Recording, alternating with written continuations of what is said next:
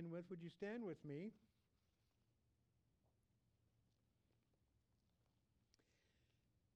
Um, even before we, we begin, I, I just wanted to uh, acknowledge that as I shared with you, we were off for uh, uh, not in the book of Psalms for a five week period. And, and I, I, I just want to thank uh, Dirk and Willie for their work in filling in on those Wednesday nights, you know, just to be here to, to teach God's word. Thank you guys.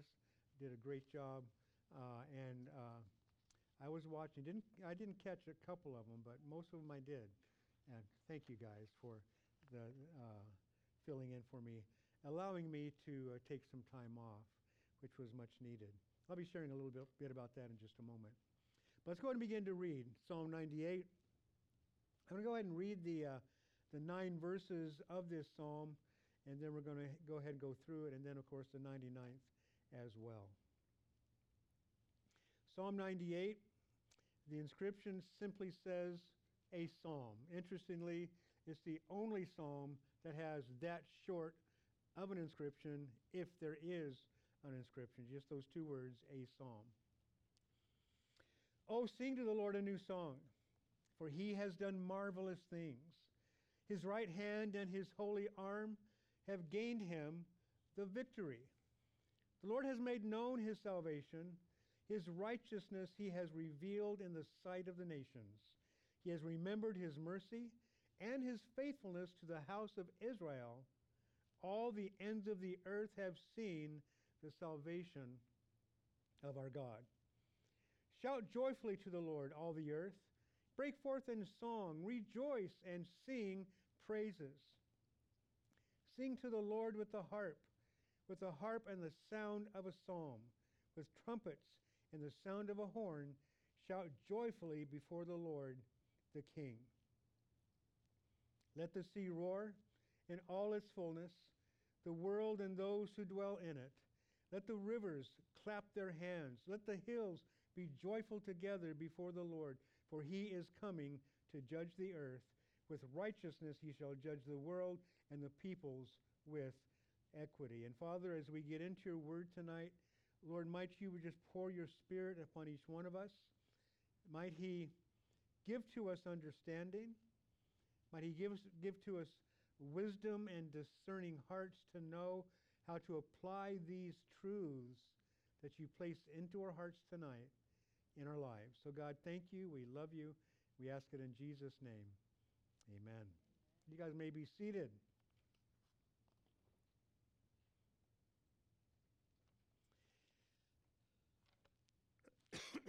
Excuse me.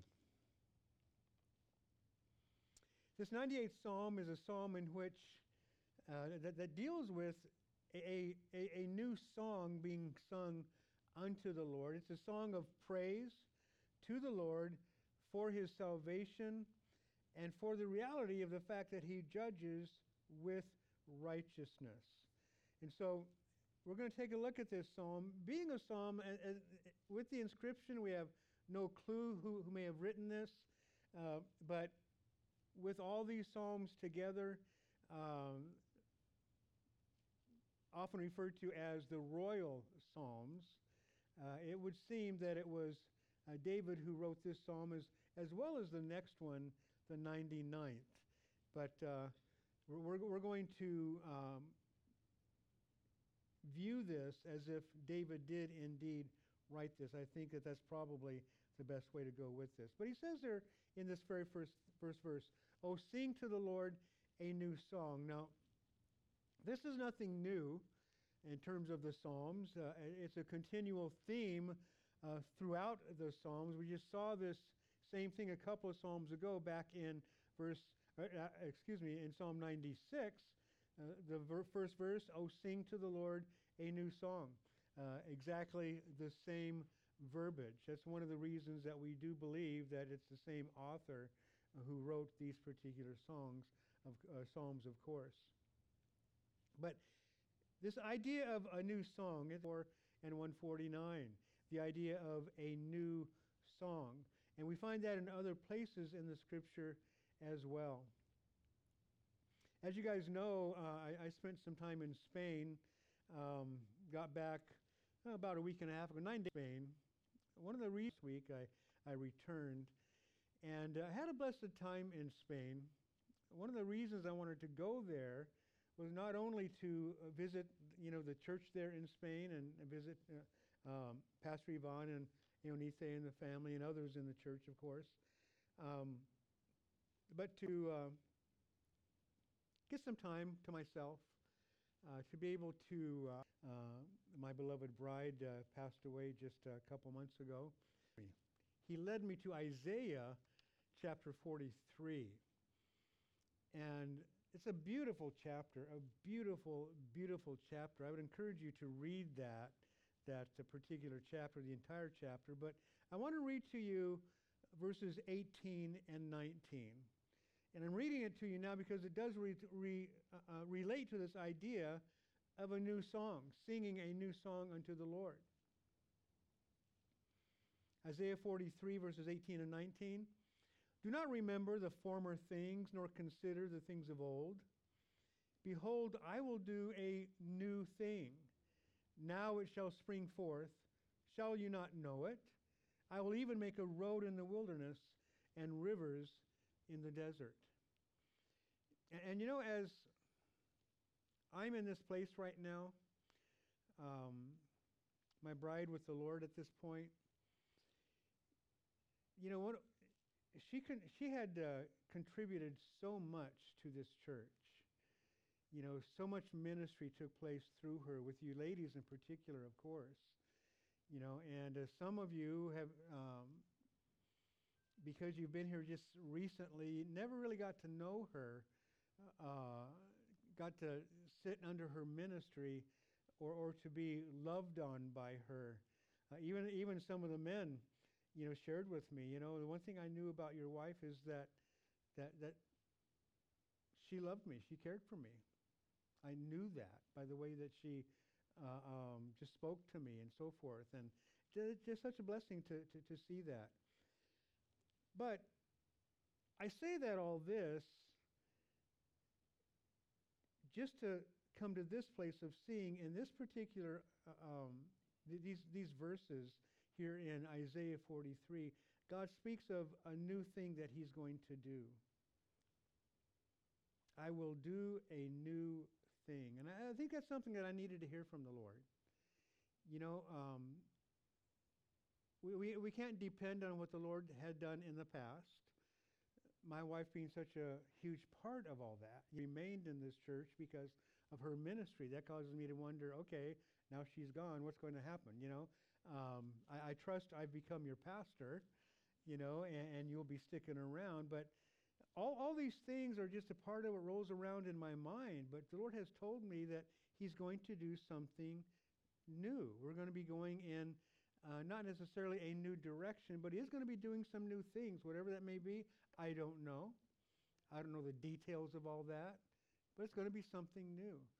And, and it, it was encouraging to receive that from the Lord, you know, that He's going to do a new thing. In fact, this past uh, Sunday, um, one of the ladies in the church approached me and just uh, shared that very thing with me that, that she believed that the Lord was going to be doing something new in the church. And I shared with her, you know what?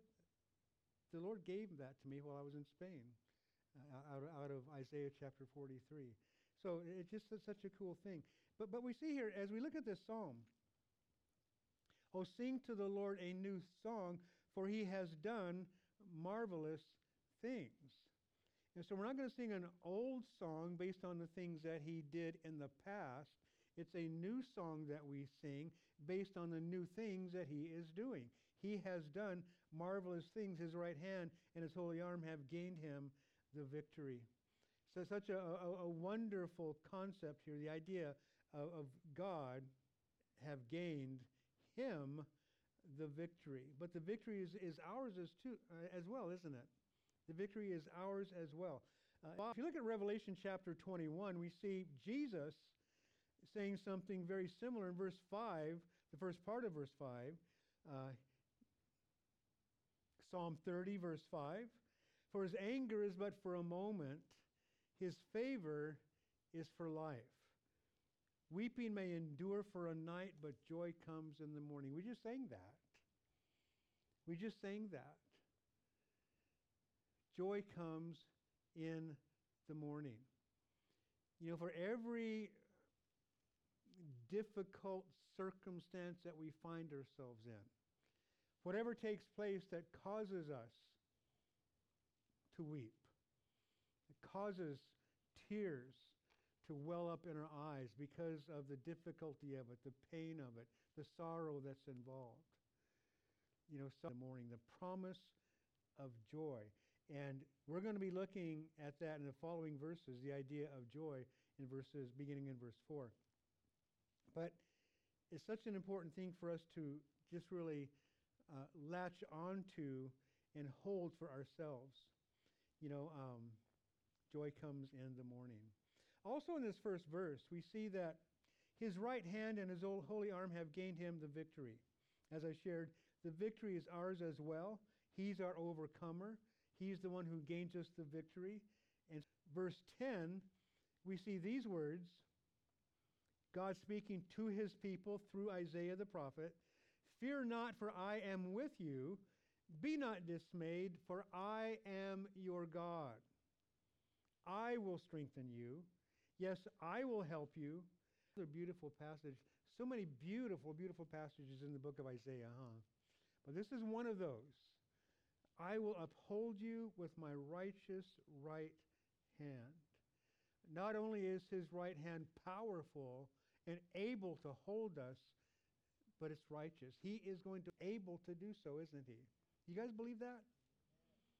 Have you sensed his presence in those times of need where he's actually holding you up with his righteous right hand? You know, and it's such a blessing to be in that position to receive that from him. That right hand of God speaks of his power. And if we believe what the Bible has to say, there's nothing too hard for him, right? Nothing too hard for him. By his holiness, by his righteousness, he upholds us. By his power, he upholds us. He has given us the victory. On the cross, he gives us victory over sin. In his resurrection, he gives us victory over death. Paul wrote to the Corinthians in 1 Corinthians 15, verses 55 to 57, these words, very familiar words. O death, where is your sting? O Hades, where is your victory? The sting of death is sin, and the strength of sin is the law. But thanks be to God who gives us the victory through our Lord Jesus Christ. Amen. Lord Jesus Christ. Jesus is our victor. Cling to Jesus. Look to Jesus. He's the one, he doesn't just simply bring us hope, he is our hope. He doesn't just bring us joy, he is our joy. He is all that we need. And you know, these verses that I'm sharing with you, you know, I, I, I think to most of us, I mean, they, they are very, very familiar. You know, the, these truths are not new, and th- these truths are certainly not new to me. But one thing I do understand is that these truths right now, simply because of what I have experienced the last couple of years with my bride, where I am right now, these truths are more solidified in my heart now than ever before. You know, and, and that, that's one of the things that happens to us when we go through difficult times, when we go through affliction. The truths of God become just really solidified in our hearts because we've got to rely on Him. We've got to depend on Him. We've got to trust in Him. And you know what? His love never fails, just like we just sang. As we see in 1 Corinthians chapter 13, his love never fails. It never comes to an end. He always shows up. He always is faithful. As we look at these words in these first three verses, just a few of the words I want to point out to you. Look at what we see here. We see the words holy, victory, salvation, righteousness, mercy, faithfulness. We see salvation once again. And as we reflect on those words and what they represent, no wonder that we can sing a new song, right? He places that song in our hearts based on what he does for us. Now, uh, verse 4. We'll read verse. Break forth in song, rejoice and sing praises. Sing, shout joyfully before the Lord, the King. In these verses, we see the people of God addressed. Of course, the psalmist writing this, David, would, these would be uh, uh, words to Israel. Um, I believe we can take it for ourselves as well because we are his people also. Now, we do have to be careful about transferring things that God says to Israel to us because, you know, th- those things are things that, um, like the promises he makes to Israel, for example, but not the specific promise. But this is a command, not a promise. It's a command to his people. In fact, a number of commands we, we have here. All of these verbs are in the imperative. That means they are commands to us. We are commanded by God to shout joyfully to him. And he doesn't just simply say Israel or the church, all the earth. All the earth is to shout joyfully to Yahweh. Now, this has not yet happened. It's certainly not happening right now, is it? But it will. When Jesus reigns during his millennial reign, he is going to have, uh, he's going to be reigning over all the earth, and all of the earth will be shouting these, shouting joyfully to him. We see other commands in verse, in verse 1 break forth, break forth in song. Another command, rejoice. Another command, sing praises. Sing again, another command to the Lord, to Yahweh's team that's going to be praising him here. The various instruments that are going to be used the harp, the sound, uh, uh, and, and the sound of a psalm, the singing, the trumpets, the sound of a horn, and so forth. So we, we, we see all these things accompanying the singing that's going to be taking place to Yahweh. And again, verse 6 shout joyfully before the Lord, not, not to him, but before the Lord, before Yahweh, the King. And so all these things are to be done, all these things we are commanded to do. Now, with these commands, the idea of shouting joyfully. There is the idea, we, we, we have seen just, just a moment ago how in the first verse that, that uh, David writes that his right hand and his holy arm have gained him the victory.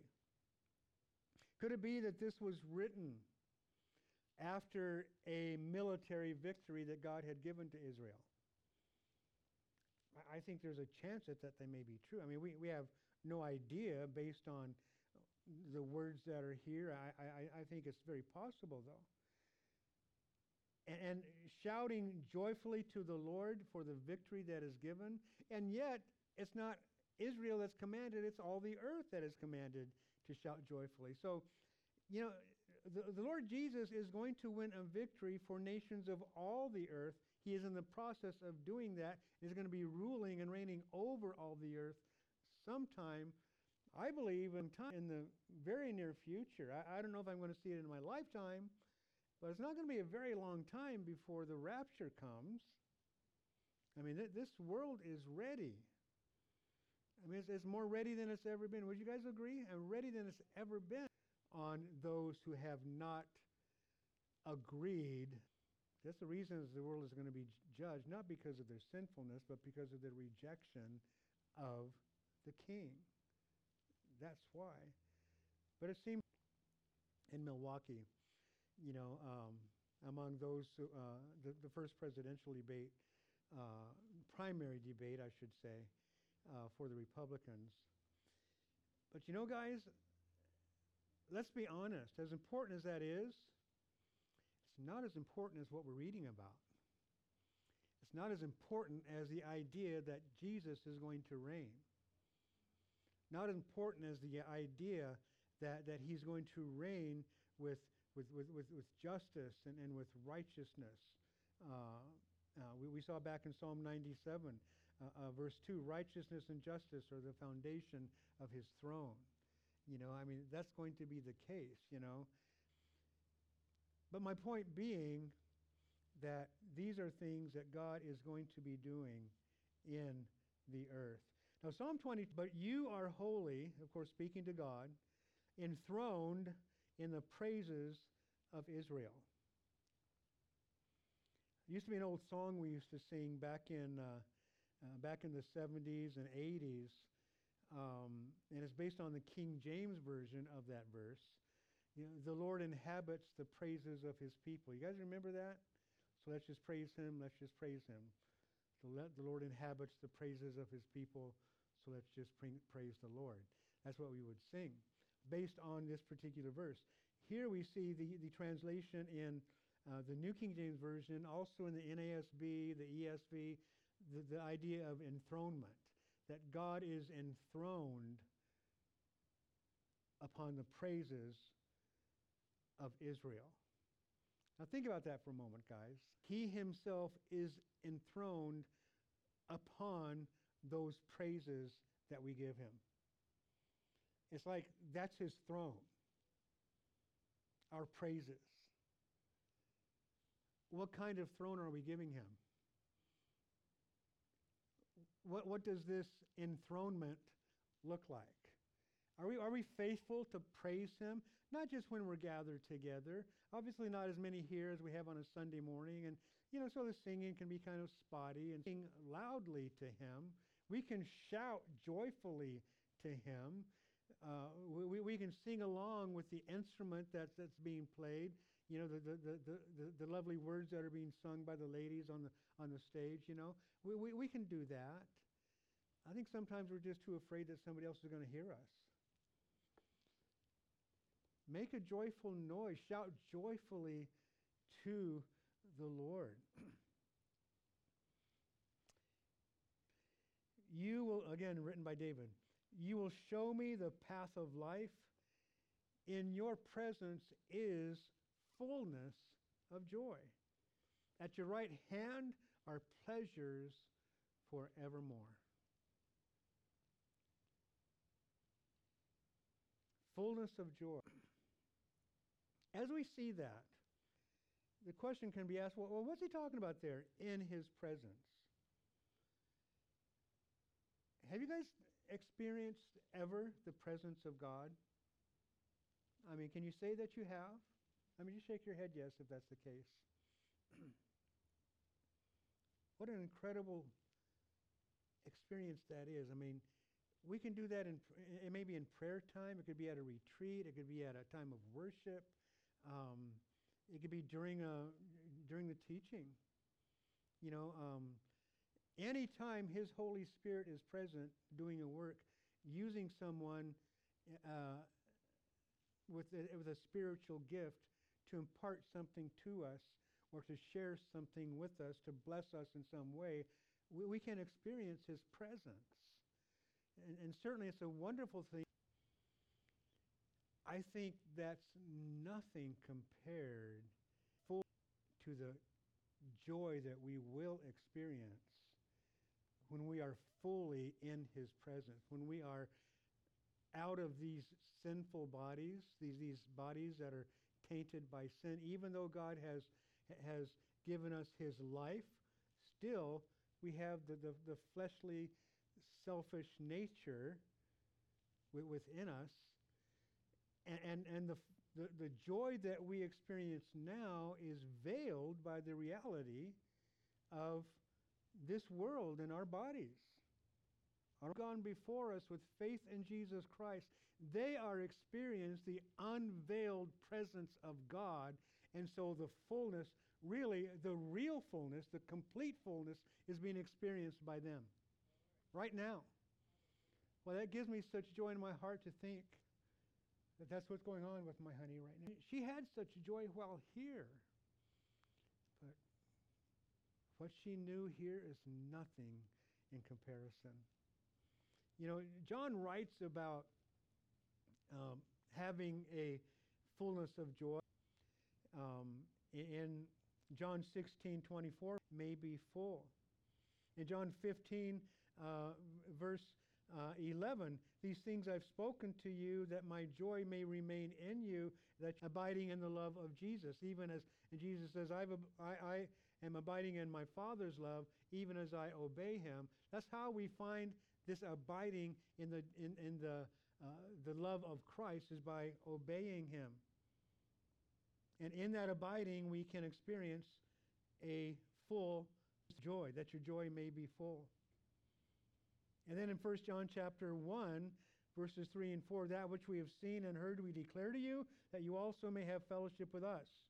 And truly our fellowship is with the Father and with his Son, Jesus Christ. And these things we write to you, that your joy may be full.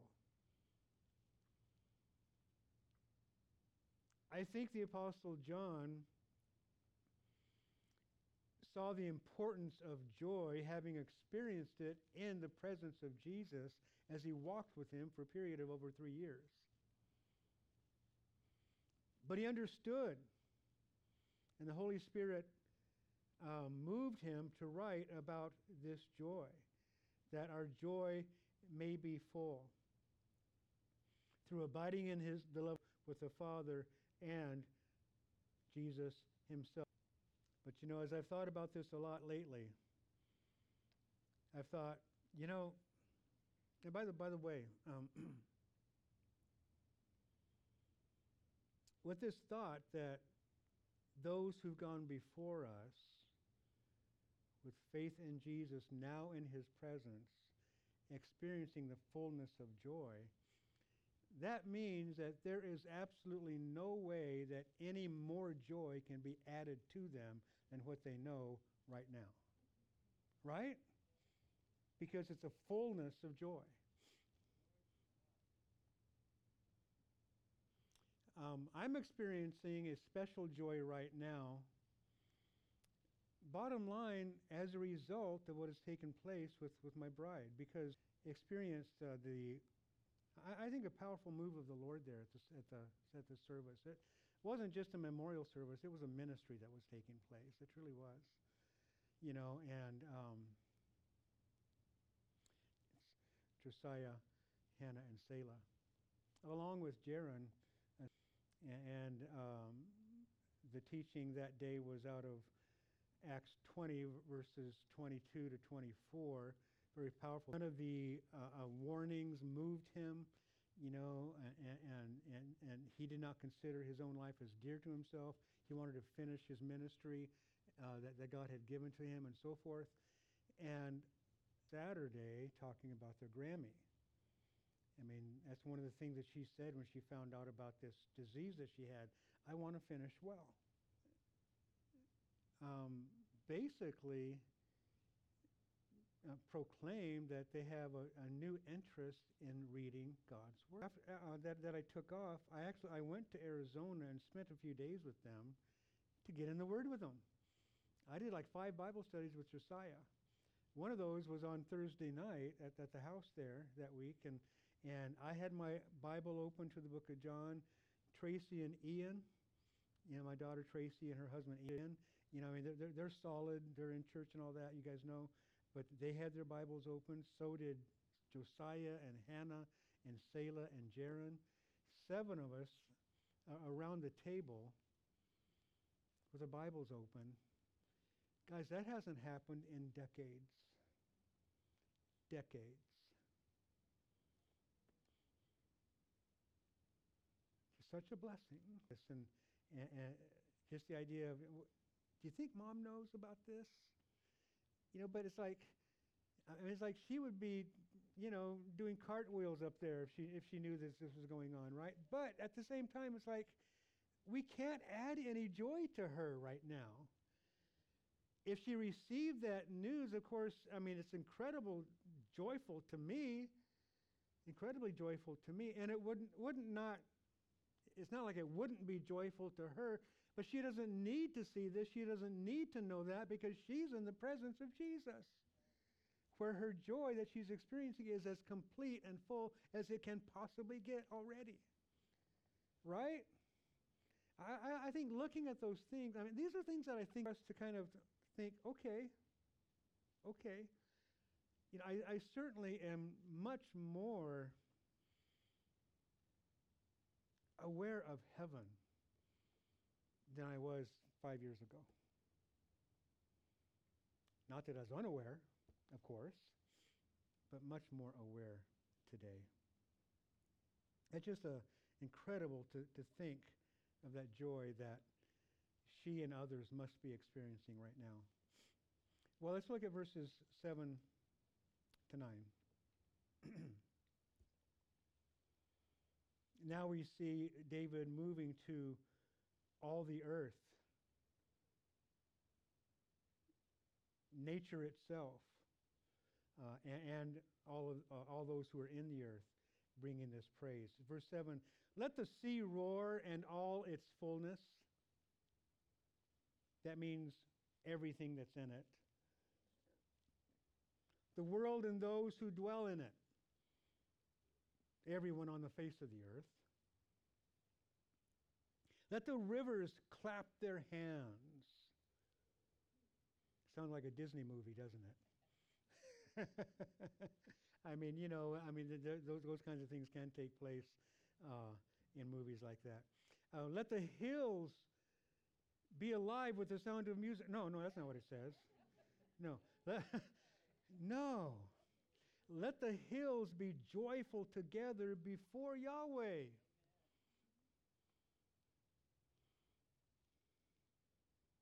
The Sound of Music was a good movie.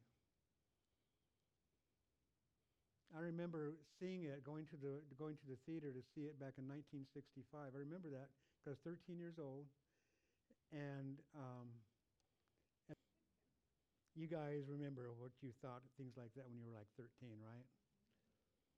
Anyway, great movie, but nothing compared to what this is. Let the hills be joyful together before the Lord. For he is coming to judge the earth. With righteousness he shall judge the world and the peoples with equity. Just basically speaking of the truth that all of nature, all of place of bringing praise and honor to Jesus. And as we see in verse 9, the reason for it is because he's coming with a righteous judgment. And he's going to, that's the idea that we see there. Now, moving on to Psalm together, we'll just read the first three, and we'll, we'll get through this psalm in just a few minutes. Psalm 99 The Lord reigns. Let the peoples tremble. He dwells between the cherubim. Let the earth be moved. The Lord is great in Zion, and he is high above all the peoples. Let them praise your great and awesome name. He is holy. The Lord reigns, uh, um, referring to the reign of Jesus in his millennial reign. But when we do see verse 2 and 3, the second line of verse 2, and he is high above